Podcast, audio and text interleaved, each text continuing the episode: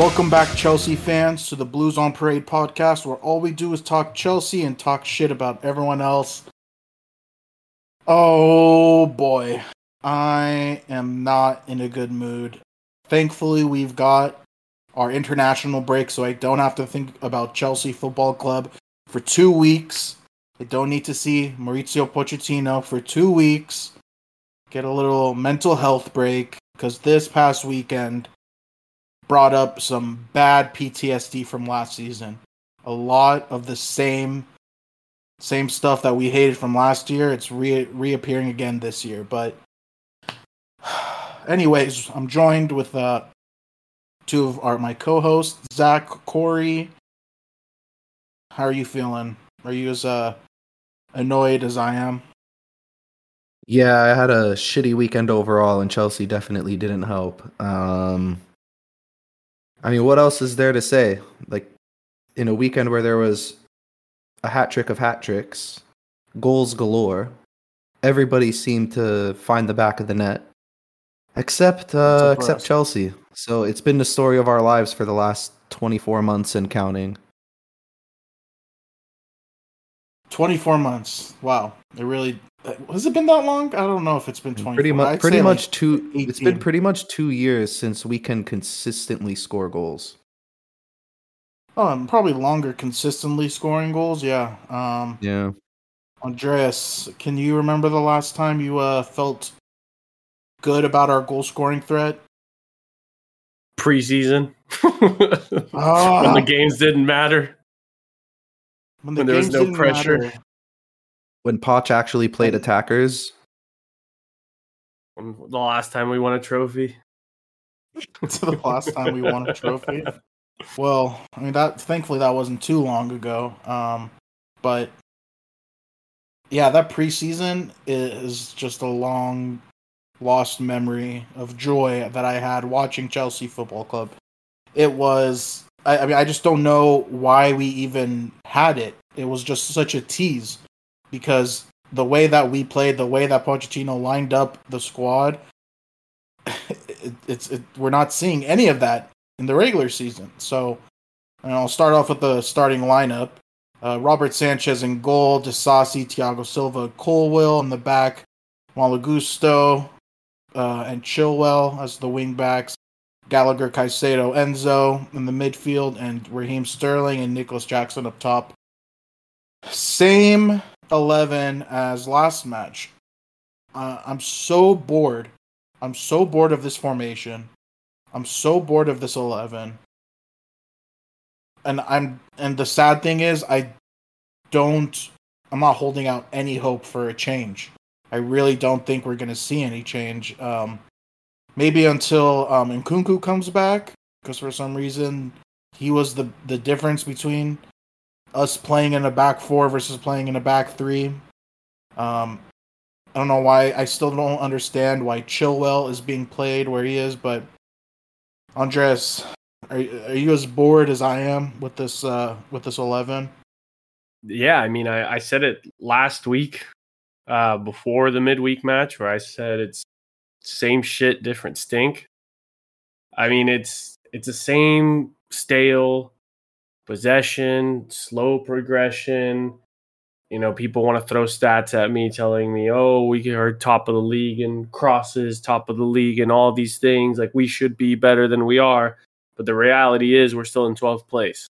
And and this formation lacks anything that makes me think we can beat a low block.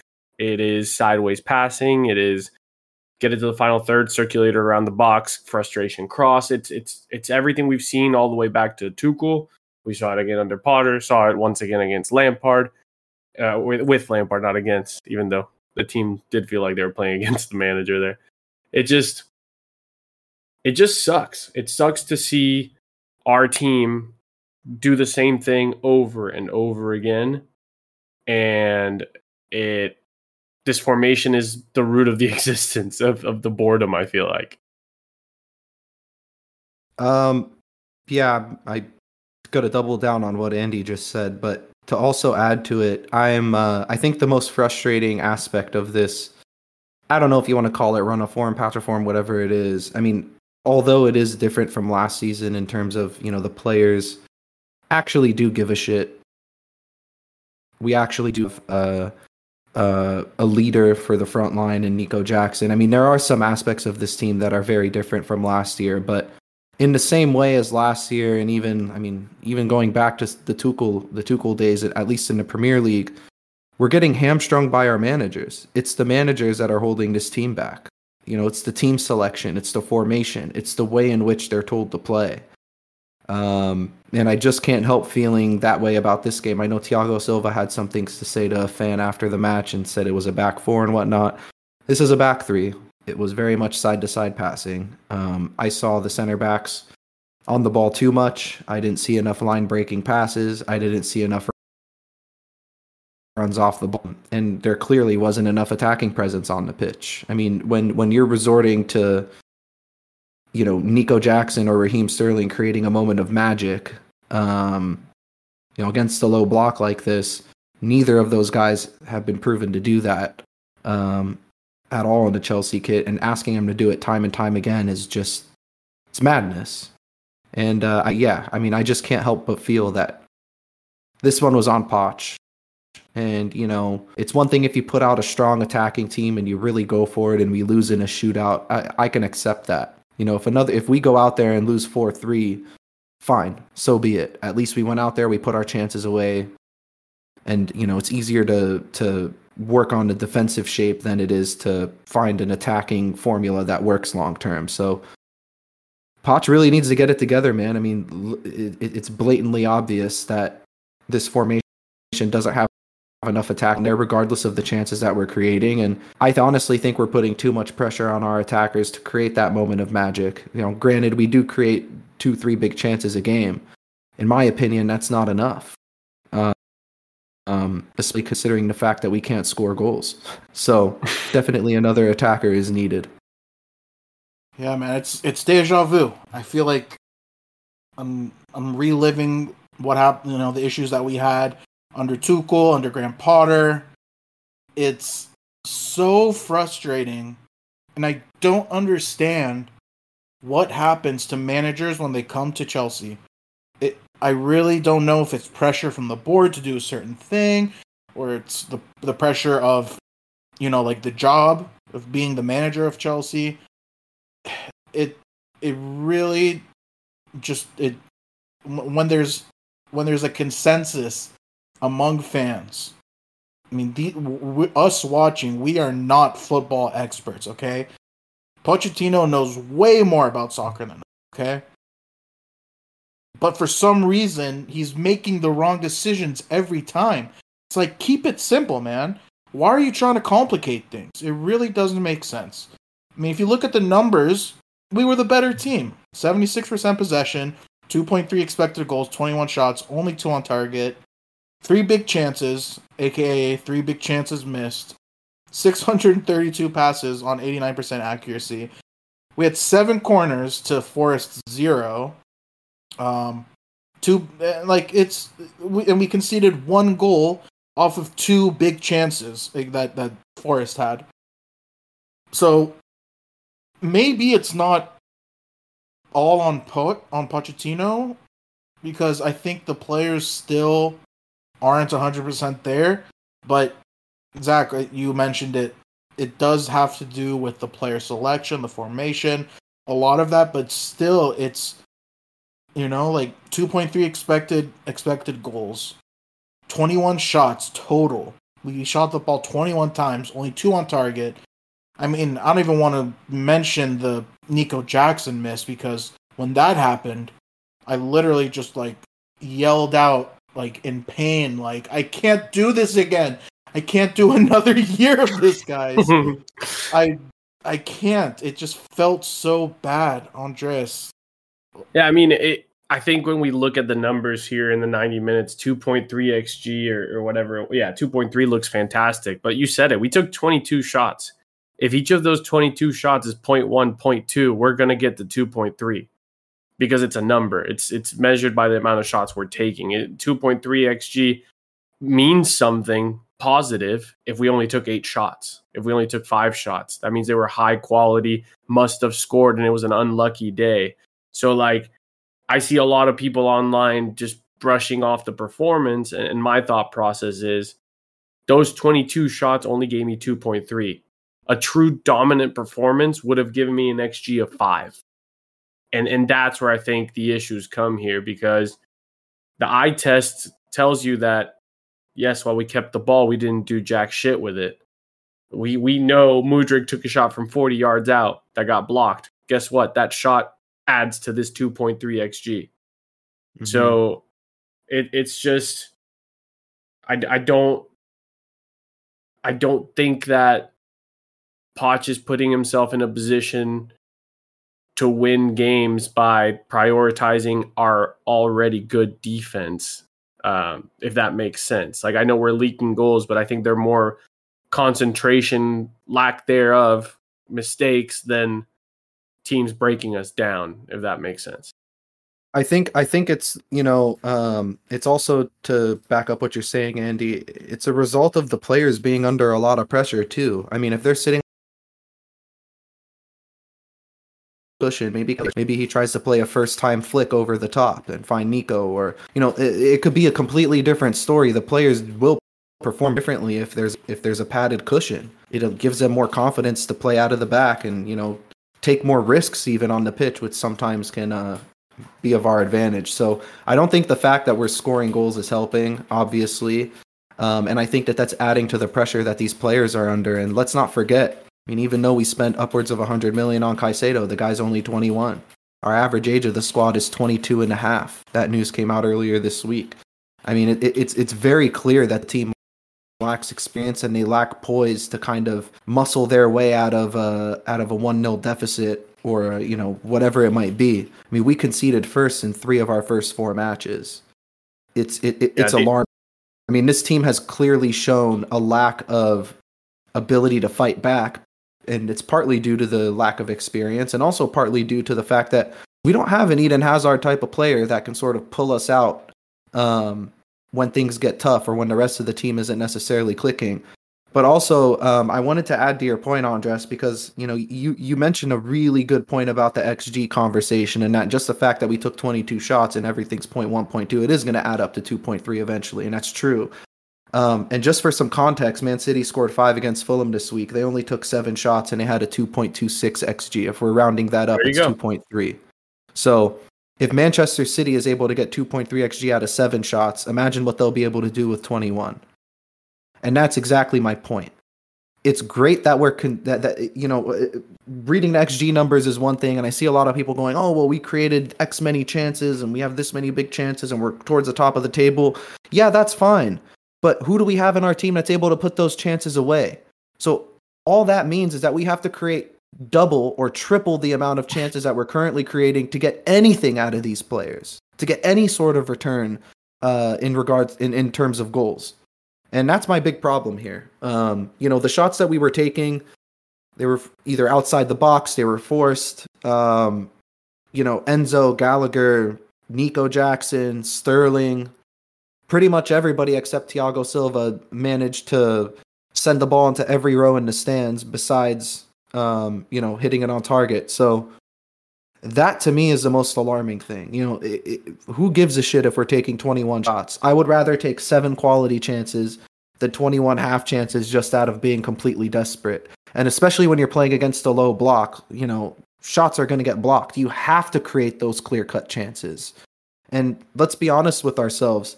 It's not the first time we're going to see a low block this season. We're going to see it against every single team we play against, unless they're playing against Arsenal or uh, Liverpool or City.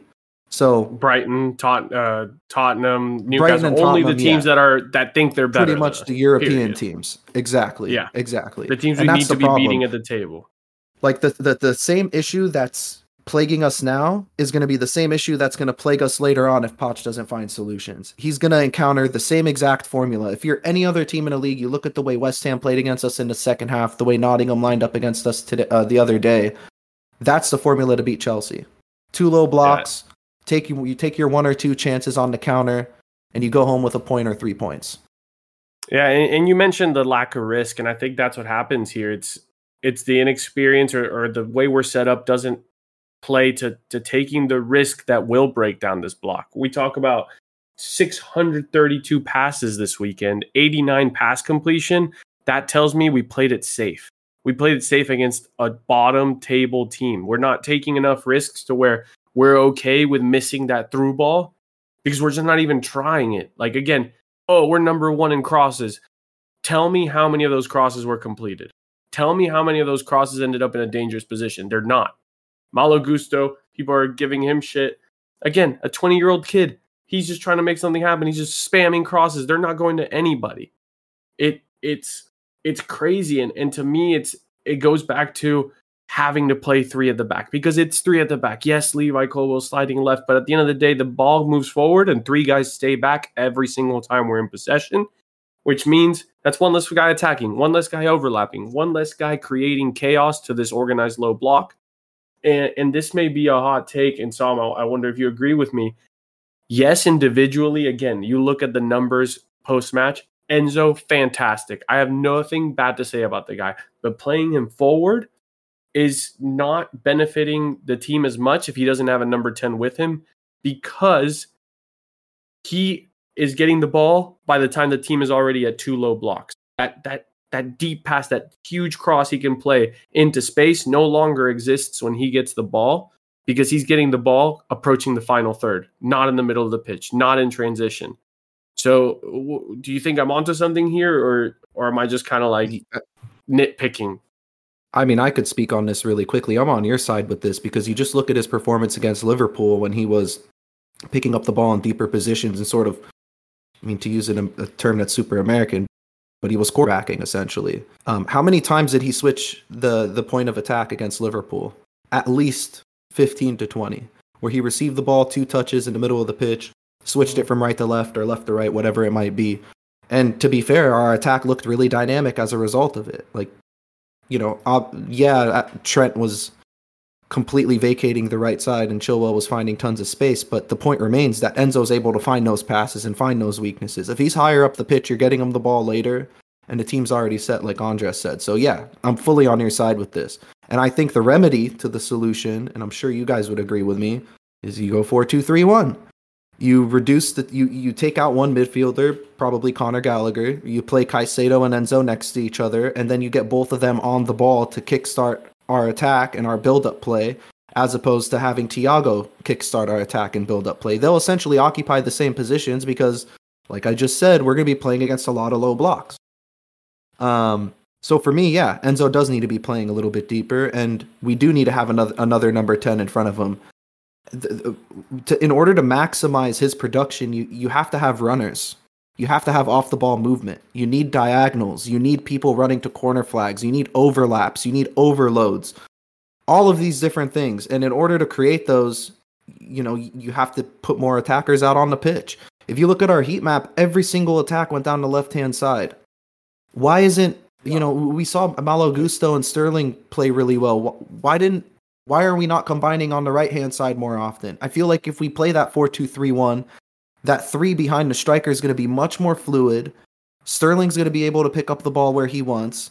10's going to be able to float around and you know ch- it's chop and change with Enzo as they please. It just seems like it's going to be a lot more fluid. The preseason was proof. We looked so good, and it's not. To, and yeah, I get it. It's preseason. You're playing against you know a bunch of players that probably aren't even going to wind up you know making the squad at the end of the day. But still, the the way we were playing is exactly how we should be playing in the Premier League. Play free flowing. If you take the shackles off of these players and allow them to make mistakes and and not punish them for it either. Give these guys a run of game. I'm talking about the Mudryks and the Maduekes and the Maatsens.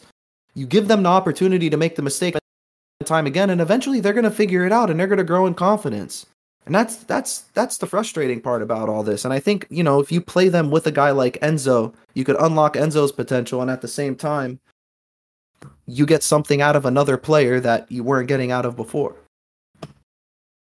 I don't yeah, see how it could be a negative, guys. Like it's it's Zach, Crazy. Wait, wait hold, hold on. I, you're saying that we played through the left too much. We weren't going down the right. I feel like it was the opposite. Like Yeah. like the ball was on the right side way way more often on the left and like that and Chilwell I think was kind of the reason for it because he he so high up the he pitch. can't play yeah he can't play there you know I I mean, mean, he's he's if not you're even gonna play- tracking if you're- back. if you're gonna play Ian Maatsen in that position like I think it's a little bit different because he's a better dribbler It's more um, creative. you know he's better sure. with yeah exactly like I still don't understand the logic behind it but anyway um I think logic the 10 behind Chilwell at left about- at left wing. You mean right? Yeah. Yeah. Um but and I think that the solution to our 10 um was I think might be Cole Palmer because I thought when he came in he actually looked very promising. He looked great. Um I don't think we've recorded since we've since we made the deal. Um but I was really excited about that. Um I think it, a big, you know, the the Chukwuemeka injury was a big reason for it. Because I still I just want to believe that we're playing like, remember we have a lot of injuries right now. And that we're playing this formation due to the availability of players. You know what the personnel that we have he is kind of forced to play in this way. I don't 100% believe it because in the in the preseason we were playing that formation and Nkunku was playing on the left. And Chukwuemeka was still starting. Before he got hurt, he was still starting. At the ten. So yeah. yes, yeah, so what like we have players who can play that left wing. So it wasn't for a lack of you know a 10, it was you know, so I, I really don't understand the logic behind it. I mean, if he's Um, willing to play a left-footed player at left wing, I mean, why can't you make the argument that Maatsen or Madueke can't play on the left wing? I mean, it's the same exact thing. A lefty on the left-hand side, and they totally could. It's just he's not select. Like I, I, I don't get it. I don't get it. And it's different if Chilwell is finding the space like he did against Liverpool. And granted, Liverpool does play very uh, open, which is why he had those chances. But it's it's not even like we're trying to individually seek out Chilwell in our build-up play. So like what are we really getting out of him by him playing left wing? Because if we're not finding him when he's making those runs into the box, he's not really providing anything else from the attacking sense, like you said, Sam. Yeah. Um, hopefully, I'll be able to get a thought out before Zach um, goes on another rant. But um, Got a lot to say, man. This one We- pissed yeah. me off. I, yeah, we be- know. Before before we move out of the the Chilwell talk, I, I just want to say another thing because it, it's getting brought up again as well. It's it's the whole let's look at the numbers. Chilwell's receiving the ball in the box more than he ever has. Yada yada yada yada. But what happens when he does? He freezes. He goes backwards because he's not a guy that's gonna suddenly give you three scissors and, and dribble past the guy. He's not gonna have that moment of electricity where he's gonna beat the guy one on one. Like his brain does not operate that way. He is the lat the late runner that sneaks in and catches you off guard. His threat is without the ball. We are shackling him by telling him to have the ball at his feet and receiving it in the final third in build-up, not as the final pass that just has to shoot or cross.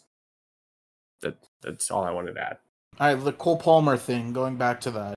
Um, I mean, what? What? I'll start off with you, Andreas, because Yeah. we might not be able to finish the episode if I give it to Zach. Um, Cole Palmer. Uh, your initial reactions to the signing and like what you saw uh, on Friday or on Saturday, and whether that excited you or not. So I had tweeted that I, in my big tinfoil hat, I was thinking the mystery attacker was Phil Foden because I let the hype of the whole mystery attack get me thinking it was going to be like a ready made guy. But I mean, Cole Palmer is what Phil Foden was five years ago, right? It was the academy guy that barely gets used at Man City, probably wants to work his way out. He was, I believe, the player of the tournament for England after they won the Euros and completely flexible across the front line left wing, right wing, center, uh, center attacking mid, and left footed as well. What he adds that Foden probably doesn't have is a little bit more straight line speed and the size. So to me, 45 mil to me that's really 25 mil plus the 20 million tax of the fact that he's homegrown. That's the way i see it with these young english players. But in terms of his cameo he came on as an eight something that he's sort of played as well at city but the fact that he felt comfortable there i thought was really impressive. And and the thing i liked was his eye for a, a diagonal pass in behind there was one or two times where he found Mudryk or attempted to find Mudryk behind the lines. This is where I hope his addition will bring us back to the 4-2-3-1 because now we would have a connector further up the pitch that can relieve that pressure from Enzo or can help us in the creativity part when we play these lower sides like like Bournemouth in a couple weeks. So to me, good early days. I think he's going to have a lot more minutes than people think and when Chukwuemeka does get healthy again, if Mudryk or Madueke don't get the minutes or don't give Poch a reason to start them, I fully believe he'll be starting in the wings, at least in the immediate future. If he's not, you know, once the 10 goes back to our original players that we're going to play there. Yeah. Um, no, I, I like the look of him. I thought he had a couple uh, really tidy touches. Technically, he looks awesome, but that's expected when you're getting somebody from the from the Pep school. Um, but yeah, no, I think he could provide a lot of value, especially in that hole right behind Nico Jackson and Raheem Sterling. Um, you know, he finds himself in and around the box. He has some pretty nifty touches. He found himself. Uh, who was that? Who, who did he make that extra pass to? I mean, I thought he should have shot it, but he made a really nice like layoff on the right hand side, top of the box. I'm forgetting. I believe it was Sterling who didn't do anything with it. Surprise, surprise. but long story short, I mean, my point being that I do think he has a lot of promise. Um, he still does seem kind of raw. Clearly, hasn't gotten the tactical side of things down yet, and that's expected since he's new. But I think he's good competition for a guy like Chukwuemeka, honestly. Um, you know, similar age, uh, a little bit different of a profile. Um, but yeah, it, it doesn't hurt to get that other look. But here's the thing. It, it does all all of you know all the compliments that we give him don't mean shit if he doesn't get the playing time. And it'll really just come down the Poch so him. Yeah which i don't have a lot of confidence in.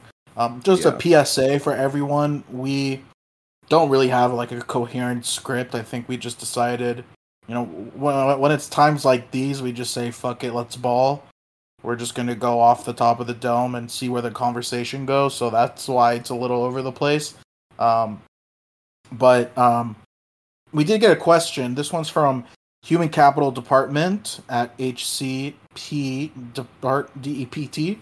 Um, why didn't we field our strongest side against AFC Wimbledon so we could get into a winning rhythm? A mix and match side and narrow victory in the week should have been a red light warning for today's game. Where do we go now? Yeah, we, we we didn't even we haven't talked about the Wimbledon match yet, um, but that was also very discouraging. Even though we weren't able to watch it, that, I listened to the whole thing. that was really something. The fact that we did not have a live broadcast of the match that's absolutely ridiculous. But um, other than that, let's talk about uh, Human Capital Department's question. Zach, what, what do you think? I mean, Poch still talks about some of the guys not even being up to speed. Caicedo's clearly not um, 100% fit. We're hearing rumors now, now about um, Lavia not being ready, uh, immediately ready when the international break is over. I think that had a lot to do with it. Um, you know, clearly a lot of the squad is injured and or um, still getting their match fitness because half of them had just barely got to the club. Um, so I think it's a little bit of that. Um, but I think the big worry sign shouldn't it really shouldn't matter what kind of players you put out against Wimbledon. I mean, it should be expected that you're going to win. The warning signs was the actual performance itself. We struggled to create anything um, for big parts of that game. At least that's what it sounded like, because again, we could only hear it. But yeah, I mean, I, am not really looking at the players and saying, "Oh, well, if we fielded our strongest eleven, we could have got some momentum." No, I think if we fielded our strongest eleven, we would have came out with a similar problem to this. Um, you know, lack of creativity, lack of goal scorers, lack of movement, because he would have still put out two attackers. You know, according to Poch, our strongest lineup only has you know two forward players in it. So No, I don't believe that anything would have been different. I think it still would have been difficult. I think a low block is a low block. Um, and Wimbledon still would have made it, you know, a tough day at the office. It, it's a tough day at the office whenever you only play with two attackers, period. So that's where I'm at. Uh, my thing with Wimbledon is that I think this was the perfect chance to see one last time who Poch can trust in terms of the deeper side of our squad, like the younger, more like, is there an academy guy that I can throw in here and there, that sort of thing. And unfortunately, I think it answered a lot of questions. I think, for example, Moreira, he's off on loan now. Oh, God. Um, it showed Mason Burstow had to go on loan. He's off on loan now. Little things like that added up. I think it showed on the other end, Gallagher is still going to be contributing a lot as he should be based on how he's played so far. Uh, Ugochukwu looked lively as well, even though he's had scrap minutes as as well. And then I believe the last one was Madueke. That Madueke is probably now the guy that's pushing to get those winger minutes. He looked confident. And again, it's a League Two side. Everyone on our bench should have dominated AFC Wimbledon. And yet it took us the course of 90 minutes and throwing our starters back in there to get to our win. So conceded first again too.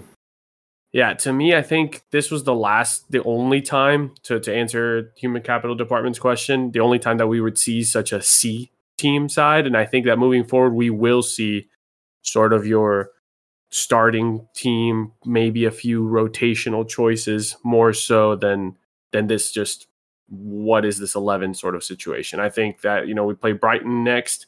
And, and no matter who we play, I think they're going to be taking the League Cup as more time to, to get these guys truly clicking because we added more faces after the preseason. Like they're going to have to mesh.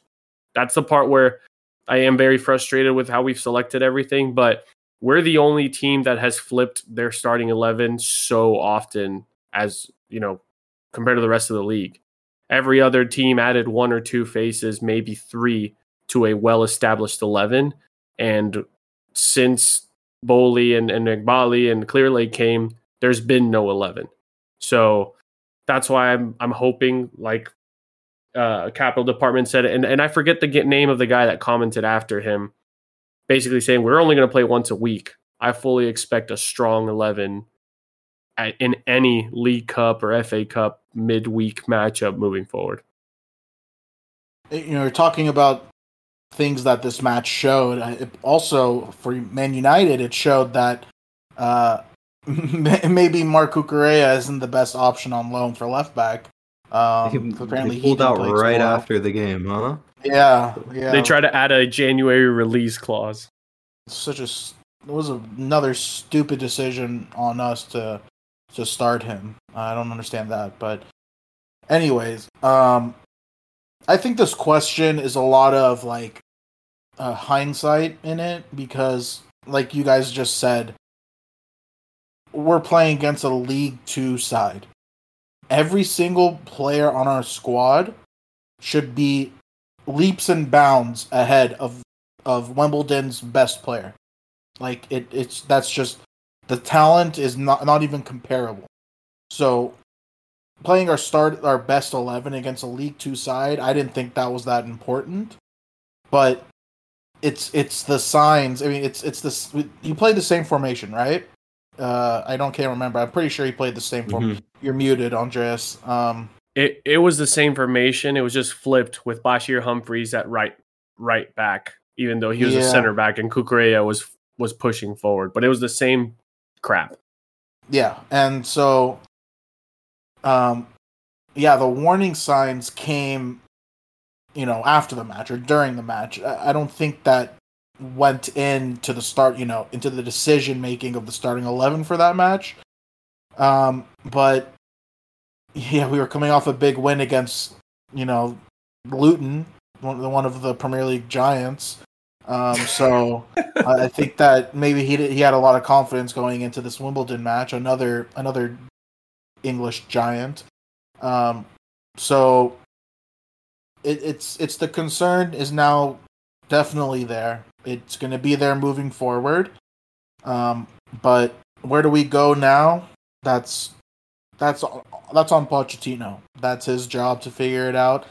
And I hate saying it because I feel like such an overreactionary, like just irrational fan. And that you know, these are the type of fans that everyone hates, but I'm just don't have the confidence in Poch in making those decisions, right? Like it's it sucks to say that, but from what I've seen so far, I don't have the confidence. Let's see if he changes things around. Let's see if you know when we have more availability from our other players, he'll start things will start looking a little bit more like what we saw in the preseason. And I hate I hate bringing that up over and over again, but what we saw, I, I don't care who it was against. It was beautiful. It was beautiful what we saw, and we don't get any of that with this formation. Um, let's talk a little bit about um, Mykhailo Mudryk because there has been some discussion about his performances, um, which I think are a little bit unfair because, you know, he's getting thrown in at the end of a match and barely getting any time to show himself to work himself into the match. Um, in in, in the 18 matches that he's played, he came on as a sub in 11 of them.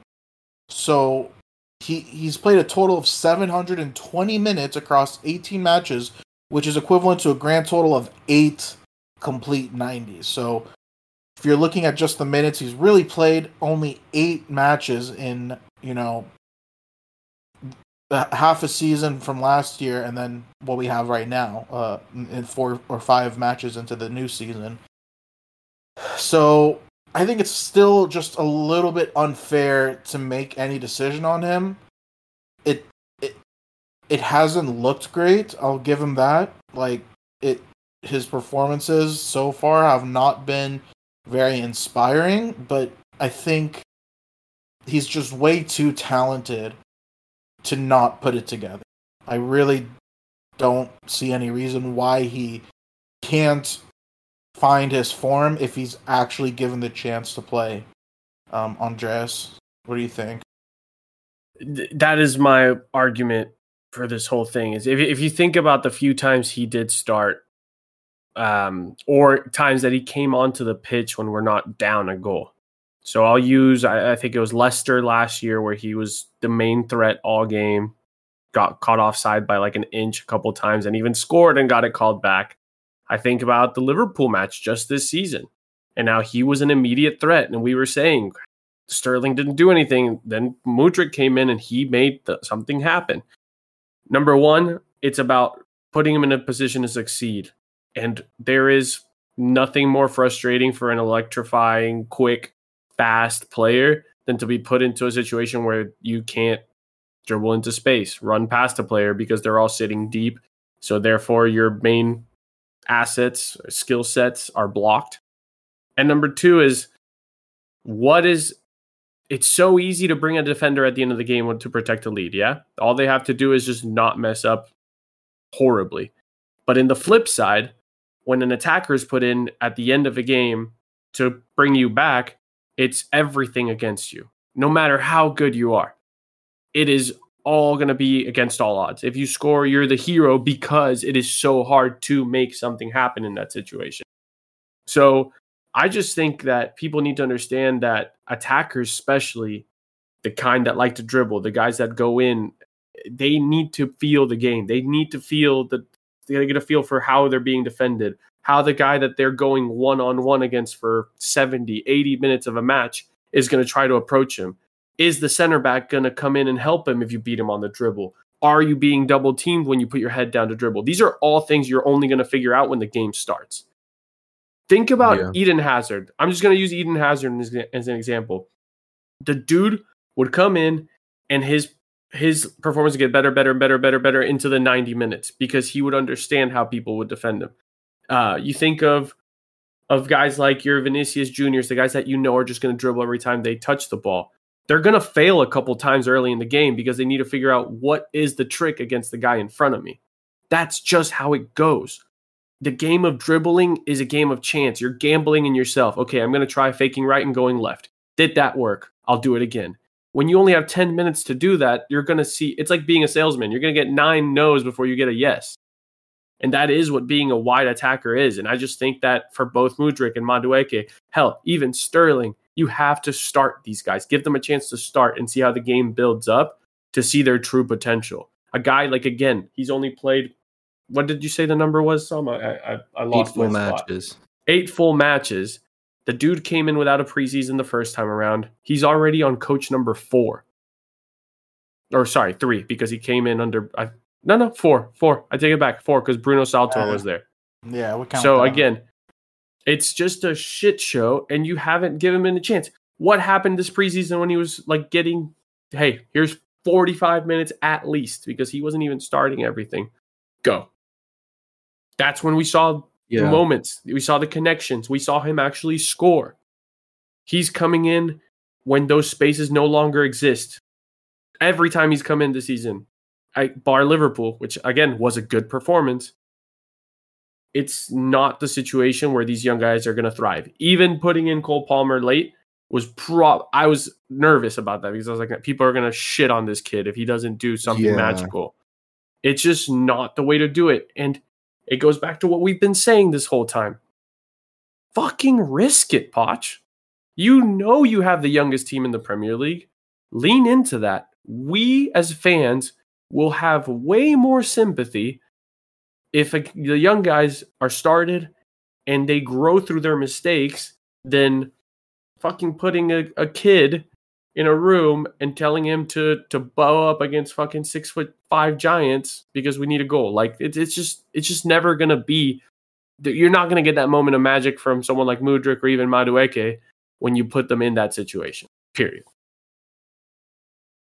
Yeah, that was a really good impression of me, Andy. Um, I had to get back. I mean, you guys just can't take shots at me without expecting a shot back. No. Um, look, I, I agree with you on the most part. You know, Mudryk definitely hasn't gotten enough minutes. I mean, that's a no-brainer. Um, but I, it, again, like you said, it's the quality of minutes that he's getting. You can't expect a player that's unproven in the Premier League to be that impact player off the bench without any experience. The other thing is, the- I, I see people drawing comparisons um, with his performances in the Premier League and how well he did at Shakhtar. There's an interview with Alexander Zinchenko, and he actually talks about Mudryk and says that and he even admits in that interview that the, the Ukraine was even four or five years ago. Like the quality of the league has dropped off massively. So obviously that's a reason why Mudryk did so well there. But to expect a guy to come from a second rate league um, to the best league in Europe and, the world, let's just be honest.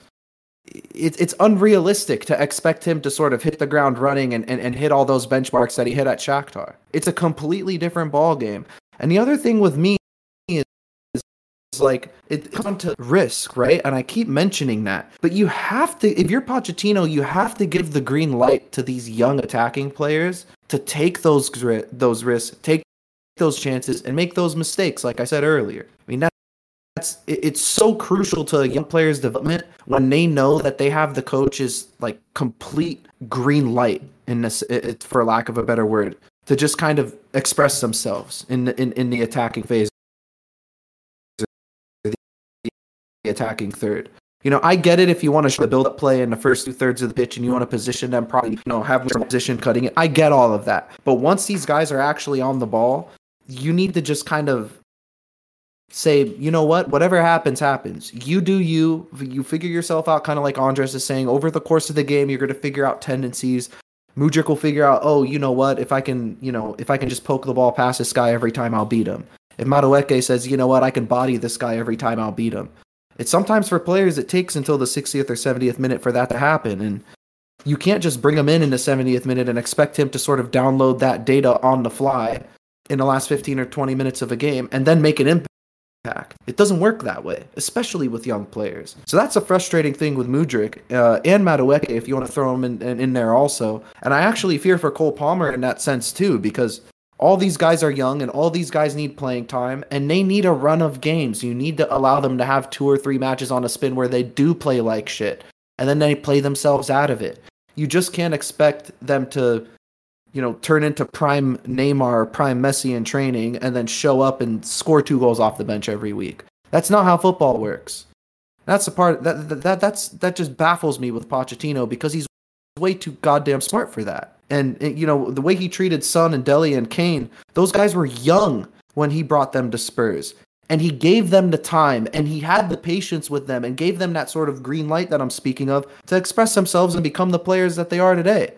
At least Kane and and and, and Son, but we saw what Dele was over there. Who's to say that Cole Palmer can't replicate that kind of form, or if Mudryk hits the ground running, he can't replicate, you know, a a, a, a sort of, you know, uh, Son's role on that Spurs team, or Nico Jackson replicate that role as Harry Kane did. No, it's you got to give these guys chances, and you have to give them multiple chances.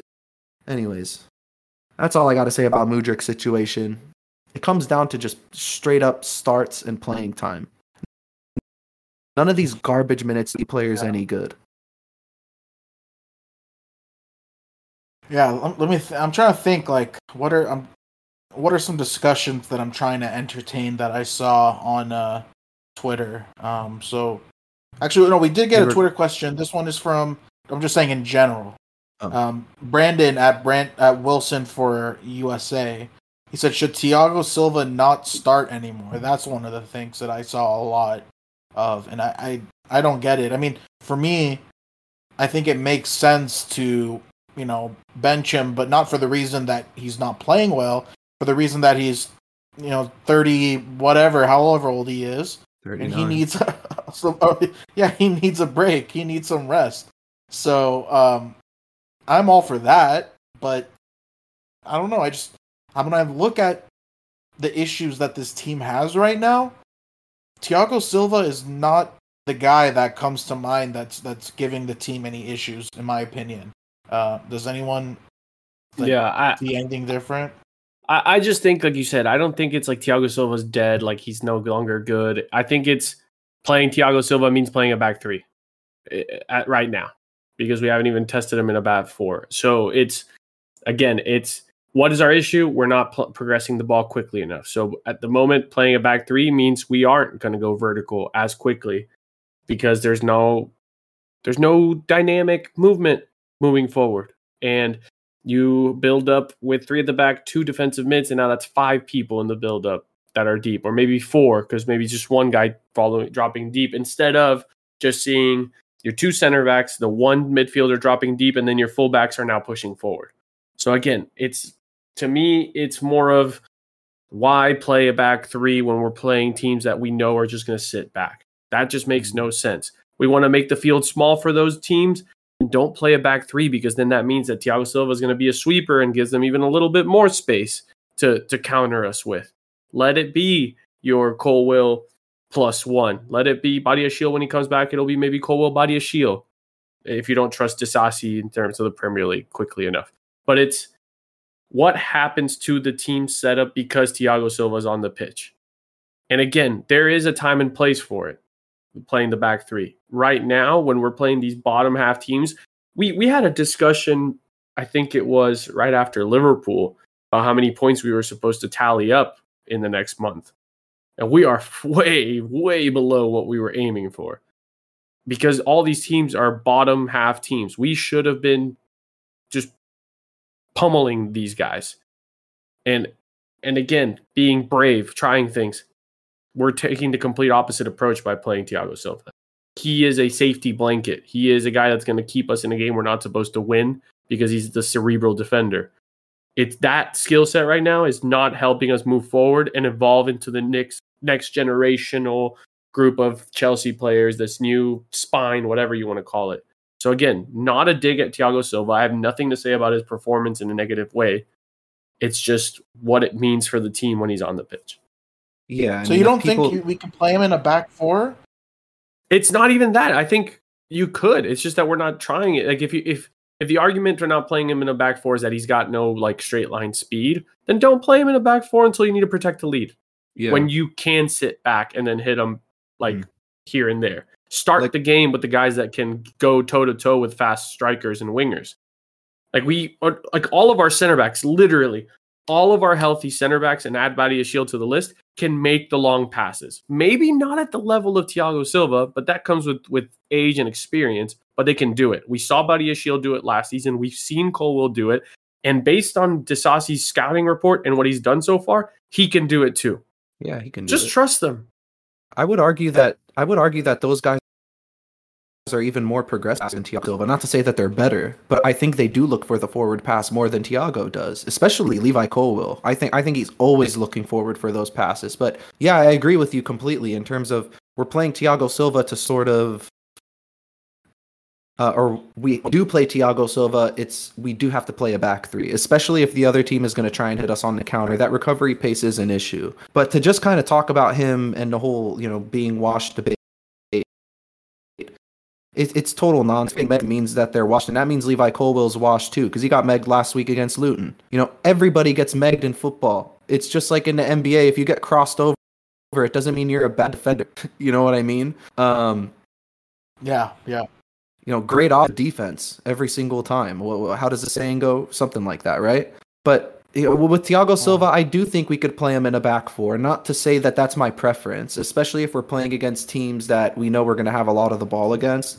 I think playing Disasi and Colwill or Disasi and Badiashile, because let's not forget they were teammates at Monaco. They probably have good chemistry already. Um, that would be my preference, obviously. But I think Thiago Silva could play in the back four. He did it with Brazil in the World Cup last year, and they did fine defensively. Um, and I think against teams like Man City or even Arsenal, where we are going to be giving up a lot of possession, Thiago Silva will be coming in handy if we do play a back four because, like Andres said, he's a cerebral defender. He can read the spaces and he can, you know, cut off a uh, cut off the supply line to the forwards um, when we are defending. But on the whole, I mean, it just the whole debate for me really just goes down to Thiago Silva on, only needs to be dropped for the sole fact that we need to play a back four in the immediate future.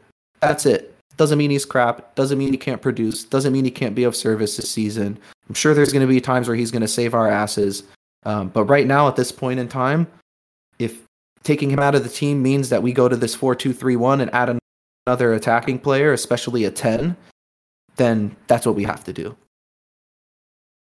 So you mentioned uh, Levi Colwill being washed. Um, are we going to entertain? I-, I saw on Twitter so many people tweet about how he shouldn't start for Chelsea ever again. Uh, I what Levi like, or Thiago Silva? Where is that coming Levi. from? Levi. I've been seeing that today too. It has to be. Tr- it has to be trolling. I feel like. I mean, or like.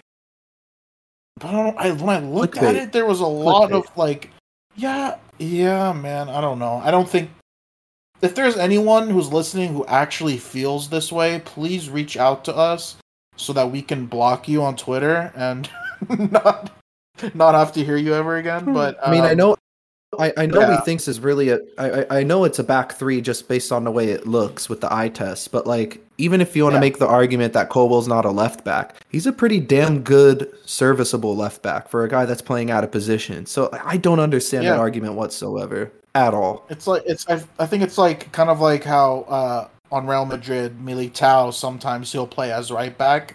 Um, it's kind of like the same kind of thing that he he can play there. He's not a right back, but um, I don't yeah. know. Uh, I could you could fill in a hole there. Yeah.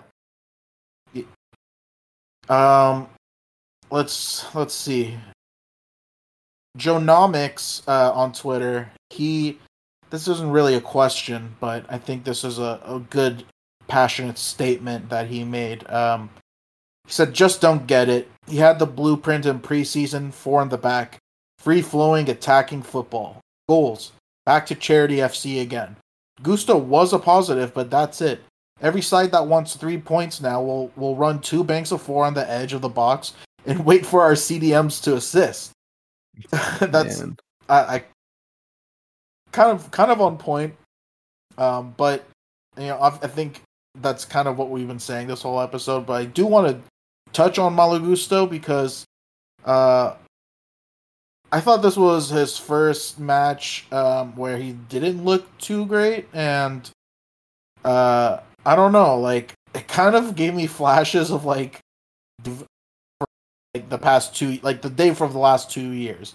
Like the quality of his crosses were not amazing. I know you guys mentioned it earlier that you know it's it's that he's a 20 year old kid you know, trying to make something out of out of nothing. Um, so you know, I'll give him you know that. That's that's totally understandable. but uh, I just didn't think that it, his performance was a positive. I, am not going to say it was a bad performance, but I don't know. Did you guys see anything different?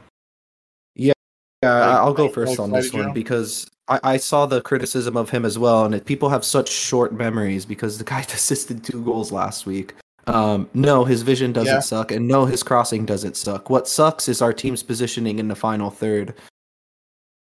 Um, especially the off-ball movement. There were multiple times, and you can go watch the extended highlights on YouTube. Just pause it whenever the ball goes into wide positions, and just look at where our players are positioned. I, there was multiple situations where the ball would go out wide, crossing opportunity, and you have basically four attackers out of the five that are in the box occupying the same zone. You don't have, you know, two two or three people on the front post, one person uh, you know, at the penalty area for a cutback, and then late runners far post.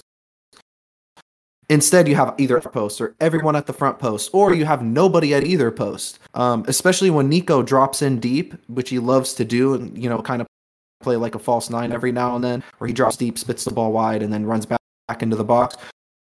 We're crossing the back of the box before Nico's able to make his run sometimes. Um, so I don't think it goes down to bad crossing. I think it, you know, that is a part of it. Obviously, the crossing could be improved a little bit, but for me, it's the off the ball movement and the types of runs that the players are making off, off the ball. Our attackers have no idea when to arrive into the box and uh, or or even where to go for that matter. It seems like the only time that we made a correct run in the in the 18 for a cross was um, Nico Jackson's goal, and that's about it. So outside of Nico, I don't think anybody's capable of making those runs. And for me, that's what it comes down to. And if maybe if we get another attacker out on the pitch, we'll be able to create those overloads in the box and maybe have another extra body in there that that you know guys like Malo Gusto or Chilwell, whoever crossing the ball can find. But no, I'm not, I'm, I'm not buying that the whole Malo Gusto's a, a a bad crosser of the football. Not not for a second. He's he's too technically good to be bad of a cross to, to be that bad of a crosser. It's an overreaction. Here, here's another thing. Sorry, I wanted to point out. Um, I thought it was a point of emphasis in uh, the preseason that Pochettino was going to eliminate crosses in the air, and I feel like every time we're down and trying to like come back, that we see a lot of that, and I don't know why we regress into that kind of play style, um, but we need to start creating down the middle. Like everything is done from the wings, and I think we have the personnel to start playing in the middle or creating in down the middle some more. But I don't know. It, it again, this is just another thing that we that Pochettino kind of talked about in the preseason, and we saw it then, and it's just going away during It's the regular system. season. It's a system. There's no overlapping. There's no way for the fullbacks or the wingers to make it all the way to mm-hmm. the byline and do the cutback cross. It's just we're waiting. We're way too slow to bring the ball forward. You talked about building up the middle, maybe being a little bit more vertical. Those spaces won't be there if all the buildup goes immediately wide. It's Yeah. always going to be get the ball wide, try to beat your man 1v1. Oh, would you look at that? There's still nine guys behind him. Who would have thought? So, yeah, I, again, it's that lack of of movement because of how we're set up at that point. And and again, I'm gonna I want to give him the benefit of the doubt until after international break. My concern, like you said, that there might not be a change is is pretty high based on the fact that only like five players are at Cobham in the next week Yeah. due to whether injury or not being selected. So it's like what what are these guys really going to work on? How can he you know draw up a, a a you know sort of like what Conte did where he was working the back 3 and then made the switch to a back 3 after the Arsenal loss. Like we we don't have that right now. No, he did it at halftime. oh, I know, but but in the background, in terms of like you know the weeks of practice, he was slowly working there. You know, like Yeah. the players knew exactly what to do. I'm hoping that again, the preseason was not for nothing, and and hopefully he feels more confident now that Cole Palmer is on the side. And again, a lot of pressure on a 21 year old kid, but we've been doing that all summer. So yeah. I mean, d- uh, random thought, but c- I want to bounce it Mhm. off you guys and see what you think. Um, we had this discussion in our group chat a couple weeks ago about how Postecoglou is lining Spurs up. And granted, they did drop points this season, but they did it by playing free flowing, attacking football on the front foot, right? Am I the only one here that would rather lose playing free flowing front foot football? Like these losses would be a lot easier to swallow if I knew that we were creating more chances, we were scoring more goals, and it was just a matter of shoring things up at the back. Like remember those good old days? Definitely. I def I mean as far as like entertainment value, yeah, I would enjoy him watching a match much more. But a loss is a loss. I'm not gonna like it no matter what. No, but but but at least it'll be lost. more. Well, I'm just saying, Zach Guys, like, wouldn't you rather lose playing that way then yeah? So I'm saying, well, saying like, yeah, drop points. Maybe not, still. maybe not he, lose. He dropped like, points drop once. Whatever. Yeah, he dropped points once to to Brentford, which is not uh, away yeah. at Brentford. It's not and even a bad thing. He beat United. Yeah, I mean they lost in in the Carabao Cup, but yeah, they like, lost their yeah their their depth is nowhere near as good as ours. Like let, us also call a spade a spade. The dude is going risky and it's working, and that and he's building to something because his players will get better. Yeah. They understand the system, and and yes, they're gonna get spanked one day by a better team. We haven't seen it yet. They're undefeated because they're being brave in their approach with and the key thing, less quality. The key thing is scoring the first goal too. Like I keep bringing it up but it's it, it, it's worth emphasizing. Yes. We concede first far too much. We do not put teams under pressure. We don't don't put we don't put this the wall. And frankly, we're not scary to play against anymore. Stamford Bridge isn't a fortress. This team isn't tough. Um, we're just easy to beat. Like the formula is clear. I mean, who, who, who was the one that said it? Uh, John Omick said it earlier. Blueprints of two banks of four, wait for one of our players to make a mistake, and take one of your two chances. You can walk away with three points yep. every single time. Yeah, with points, period. Because okay, Chelsea maybe beats you in quality and gets one back, but how often do we see us get more than one? It's it's not it's not often. Yeah. Yeah. Oh, well, we got another Twitter question, or this is not really a question, but another topic that we can talk about uh, from Ronnie Arith at CFC underscore Ronnie. Shit result, but so relieved Gallagher and Mons here. This oh, patience. Um, yeah, we. I think we should also talk about that.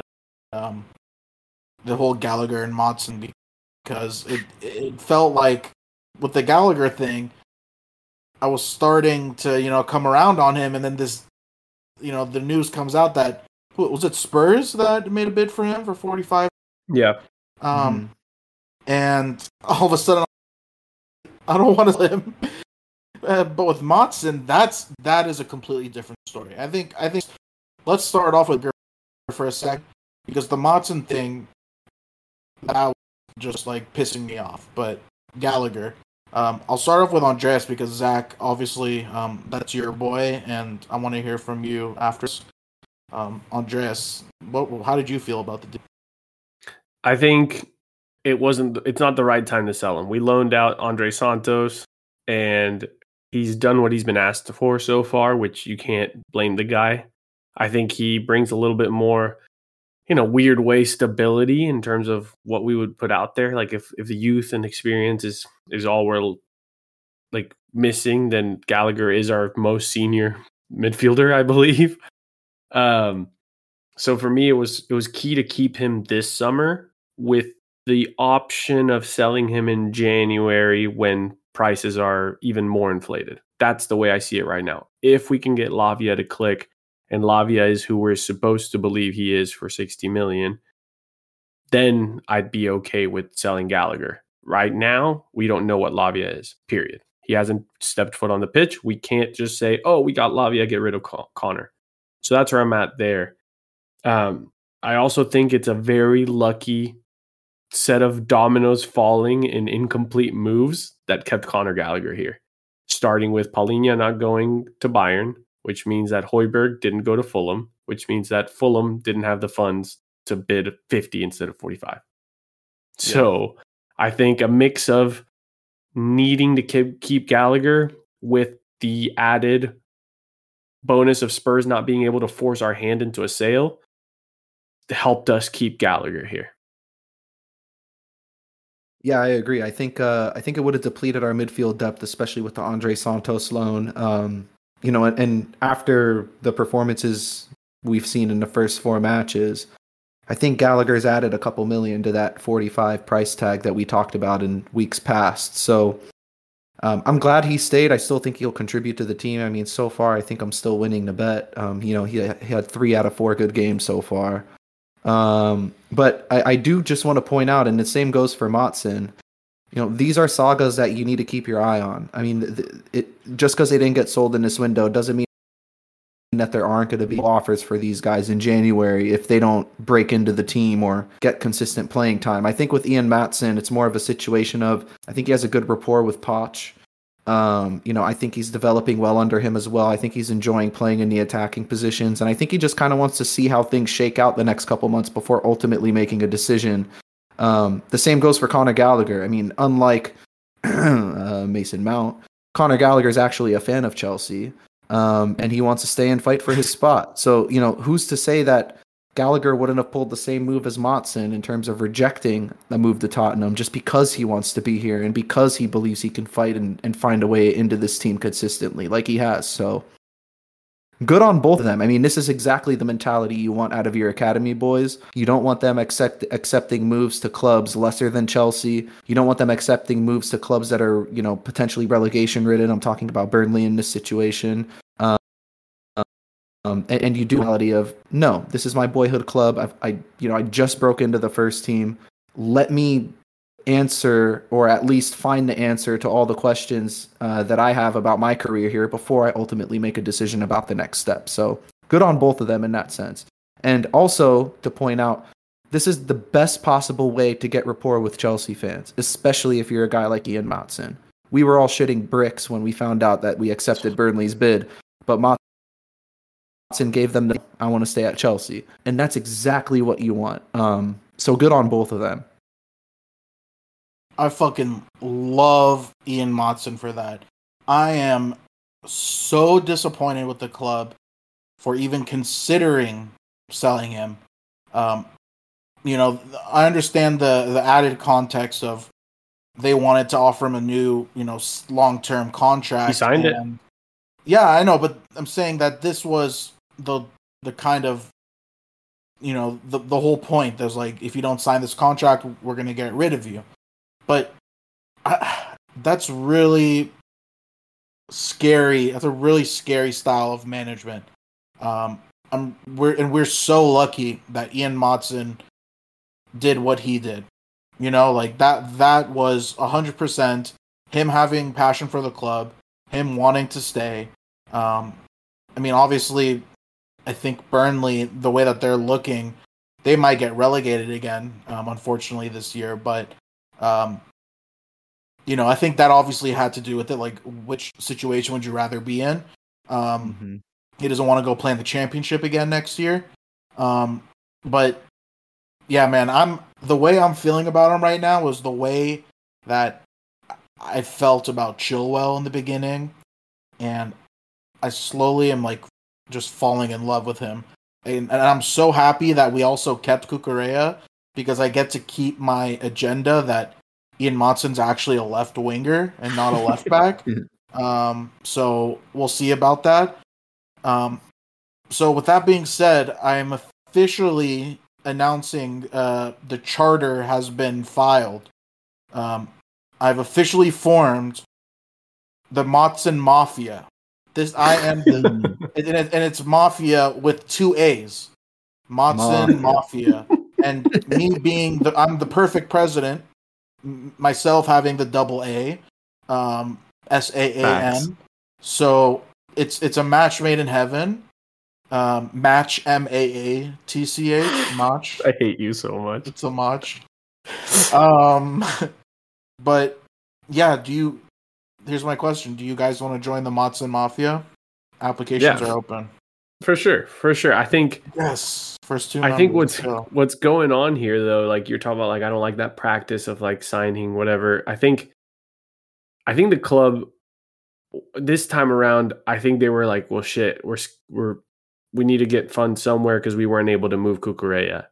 For some reason, they're they're obsessed with wanting to get all the numbers crunched this summer or or something some like because mm-hmm. mm-hmm. because yeah, we spent a billion dollars in the past yeah but but year. everything you see reported is that we are like we're at like a 60 mil credit and that was before Cole Palmer so we're still technically at like a 25 mil credit and honestly like I hope for the for living God we do not make any crazy signings in January or yeah. or summer. Like it, it's it's time that we like let these guys Just grow. Like I said, it's bit. Yeah, it's been too much squad turnover. Like there's no there's a reason why we don't look gelled. But I wanted to say like just before the Wimbledon game, the the the stories were coming out that Poch really trusted Maatsen, liked how he was training. Like he didn't see the point in keeping Cucurella when Maatsen was here and there's no Europe, yada yada yada. So like you talk about keeping Cucurella in terms of left wing. I think Cucurella is about to rot on the bench. I think if we should. finally go back to a back four, like there is a big chance that Maatsen could play it left back.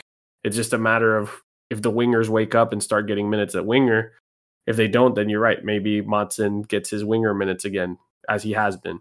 But to me, it's a big it's a big first step of going in the right direction. I think that now it's it's the Chilwell Maatsen battle for the first left back spot if we go back to a regular back four. Like I, mean, I truly it, think it can be that close um, by the end of this year. And if your theory proves right on Jess, I would argue that Cucurella is even our fourth choice left back. Um, right, right. I mean, Colwill, well. yeah, yeah, yeah. Oh, Again, okay. I see Colwill at left back. It means to me it's a back three, but mm-hmm. yeah. Sucks to be Cucurella right now. Or actually, not so much. How much is he on? Yeah, it He's sucks like to be 180k. It sucks to be us because That's we're not plenty of uh, money to fluff that afro. Exactly. I, I don't we're think. Not... I think Chill was the only left back making more money than him in the Premier League. Dude, that, that's like that's a job right there, man. You get to just hang out, go to live soccer games every day or every week, uh, front like pitch side seats, get paid 100k plus every week just to do nothing. Uh, it's nice. That that must be really nice. Yeah, imagine um, uh, imagine how good Lukaku's life was the last 12 months. it's about to get a lot better now under Mourinho. He he's gonna love him. I, I totally I to- I cannot envision any scenario where that turns out poorly. Lukaku and Mourinho. There's there's literally no chance that doesn't work out. Yeah, not like yeah. it. Not, yeah, it's not like it hasn't worked out in the past, right? it's always been perfect between those guys. Um, should we have a? Is is it too early to have a Robert Sanchez conversation? Because um, my opinion is the same as it was the day we announced the signing. Uh, I would way rather have Kepa play over him, and I've just been not impressed with him.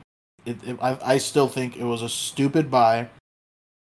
I don't know why the fuck we continue to help Brighton out. Like literally, we gave them twenty, what 20, 25 mil, thirty.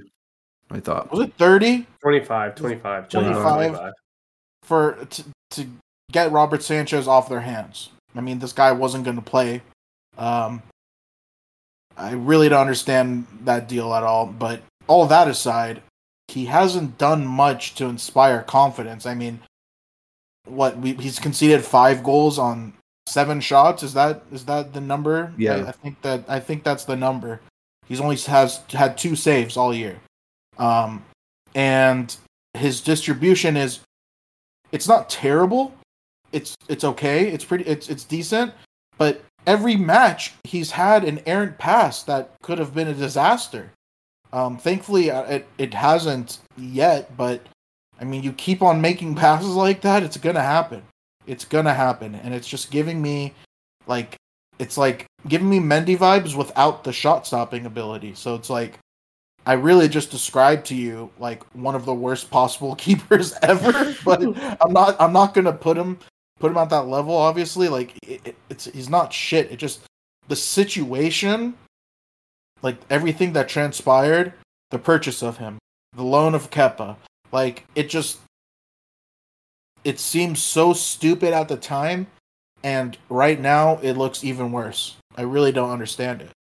Yeah, it does look like it's an L. Um, that move, just in general, as of right now. I mean, it's who's to say that you know he can't turn it around and we can get a functional lineup ahead of him, which will obviously improve his game. But you know, you said you got Mendy vibes minus the shot stopping. I mean, I'm getting Loris Karius Champions League final vibes uh, from him Christ. with his distribution. I mean, he literally threw the ball off someone's ass uh, in this game.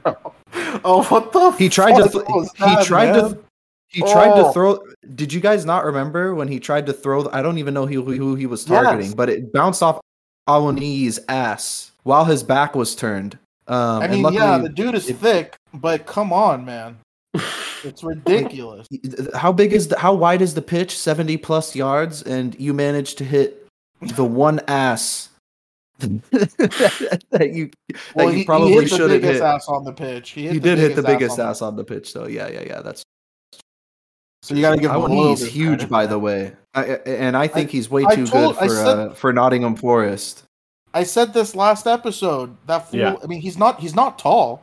I mean, how tall No, is he? he's Like five eleven, He's stacked. bro. he's he's dense. just- I love his. Next time you look at him, just look at his neck. His neck is huge, bro. It's Just like, like a I running love back. that fool. I, I, I just added him to my uh, fantasy team. Um, I love that fool. He's sick.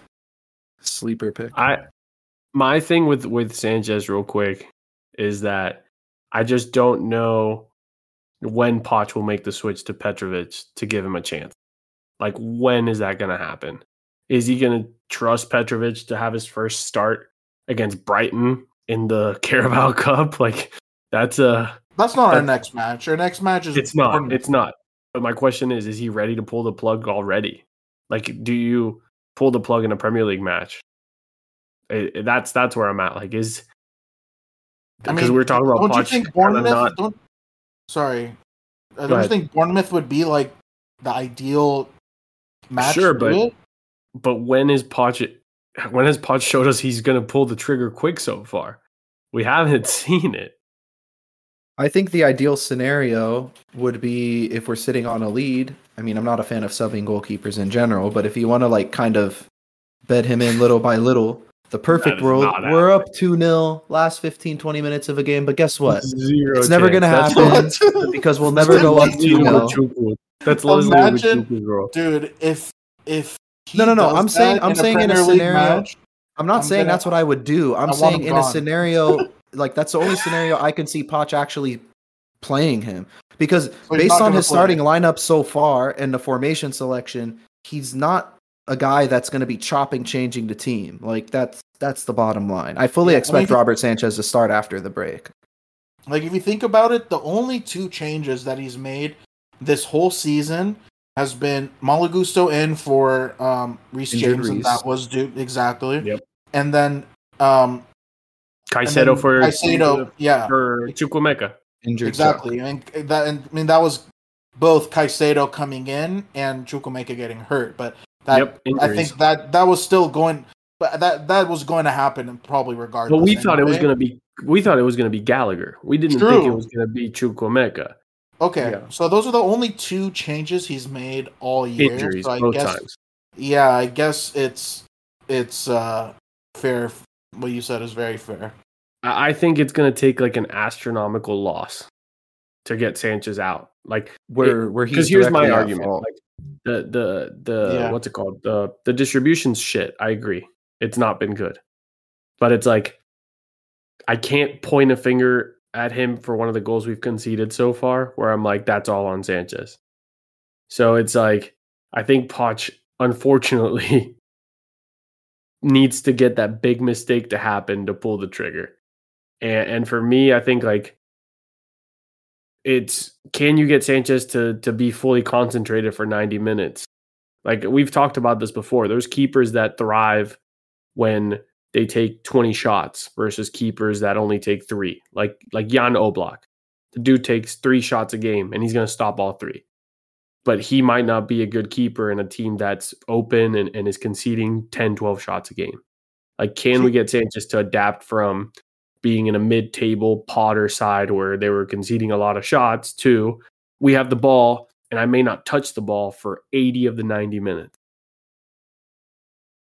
Yeah, I mean, we did this a lot with Kepa. We said, you know, a lot of the goals that he lets in, it's like, you know, not many keepers are going to make that save. It's, you know, like you can't blame him on that. But if you think about the top keepers, yeah, they're not going to save these like tough chances every time, but they are going to make big saves. Like it's Yeah. not like a it's not like a hundred percent chance they'll save these these you know like that that first or uh, the goal against Forest. Like I'm not saying he should have made the save, but a great keeper could have made the save, and I think like maybe fifty percent of the time they do make a save, and he's faced seven shots. He's faced seven shots all year and hasn't made a save. I mean, he's made two saves. So it we can we can save that, but at the same time, like it's fair to say he should have saved that. I really do think that he should have saved the the Forest shot. Would you have felt more comfortable play, paying the 60 million after seeing how many goals Onana has con- Oh, conceded? Yeah, my Um, opinion on him changed, Changed real quick, real quick, because I was livid after that match against Wolves. Like, where the why the fuck did we not go after him? And now this guy is conceding more goals than Robert Sanchez. But hey, look, It's like like he he has every Significantly more excuse. goals. He has every excuse in the world when United finish a match with Harry Maguire and Jonny Evans. forgot about Did that you guys guy. see that, bro? Yep. He was Future trash. future MLS All Star Jonny Evans. Like in the year 2023, Jonny Evans alongside Harry Maguire. That is the biggest recipe for disaster, I think, maybe in Premier League history for a, a, a team contending for a top four. It's finished- real. That's really insane. But And- still, and they broke the Premier League record for uh for finishing a match for the first time ever with two refrigerators at center back. it's a Premier League first. Wow. The coldest center back duo. Um, the coldest. I could come up with more puns if you want me they to. They are cold. They're very cold. Um. Okay. How long? How long have we been recording for? I don't know what else to talk about, guys. I, I mean, I think we pretty much covered the bulk of it. Do you want me to, you want to tie things up here? yeah, I mean, is there any last things you guys want? I mean, we have. We're not going to talk about the Bournemouth match right now because we have the international break, two weeks until that match. So we're planning on recording before before then again. So, um, other than that, no no one else has any uh Just last pray. words before this break. No, everybody Right. pray. Pray for the health of these Oh. players. It's international Oh, break. International break. Oh Please. God. There's a rumor out there that Colwill's got like a hamstring thing. Pray Yeah. to whatever deity you believe in.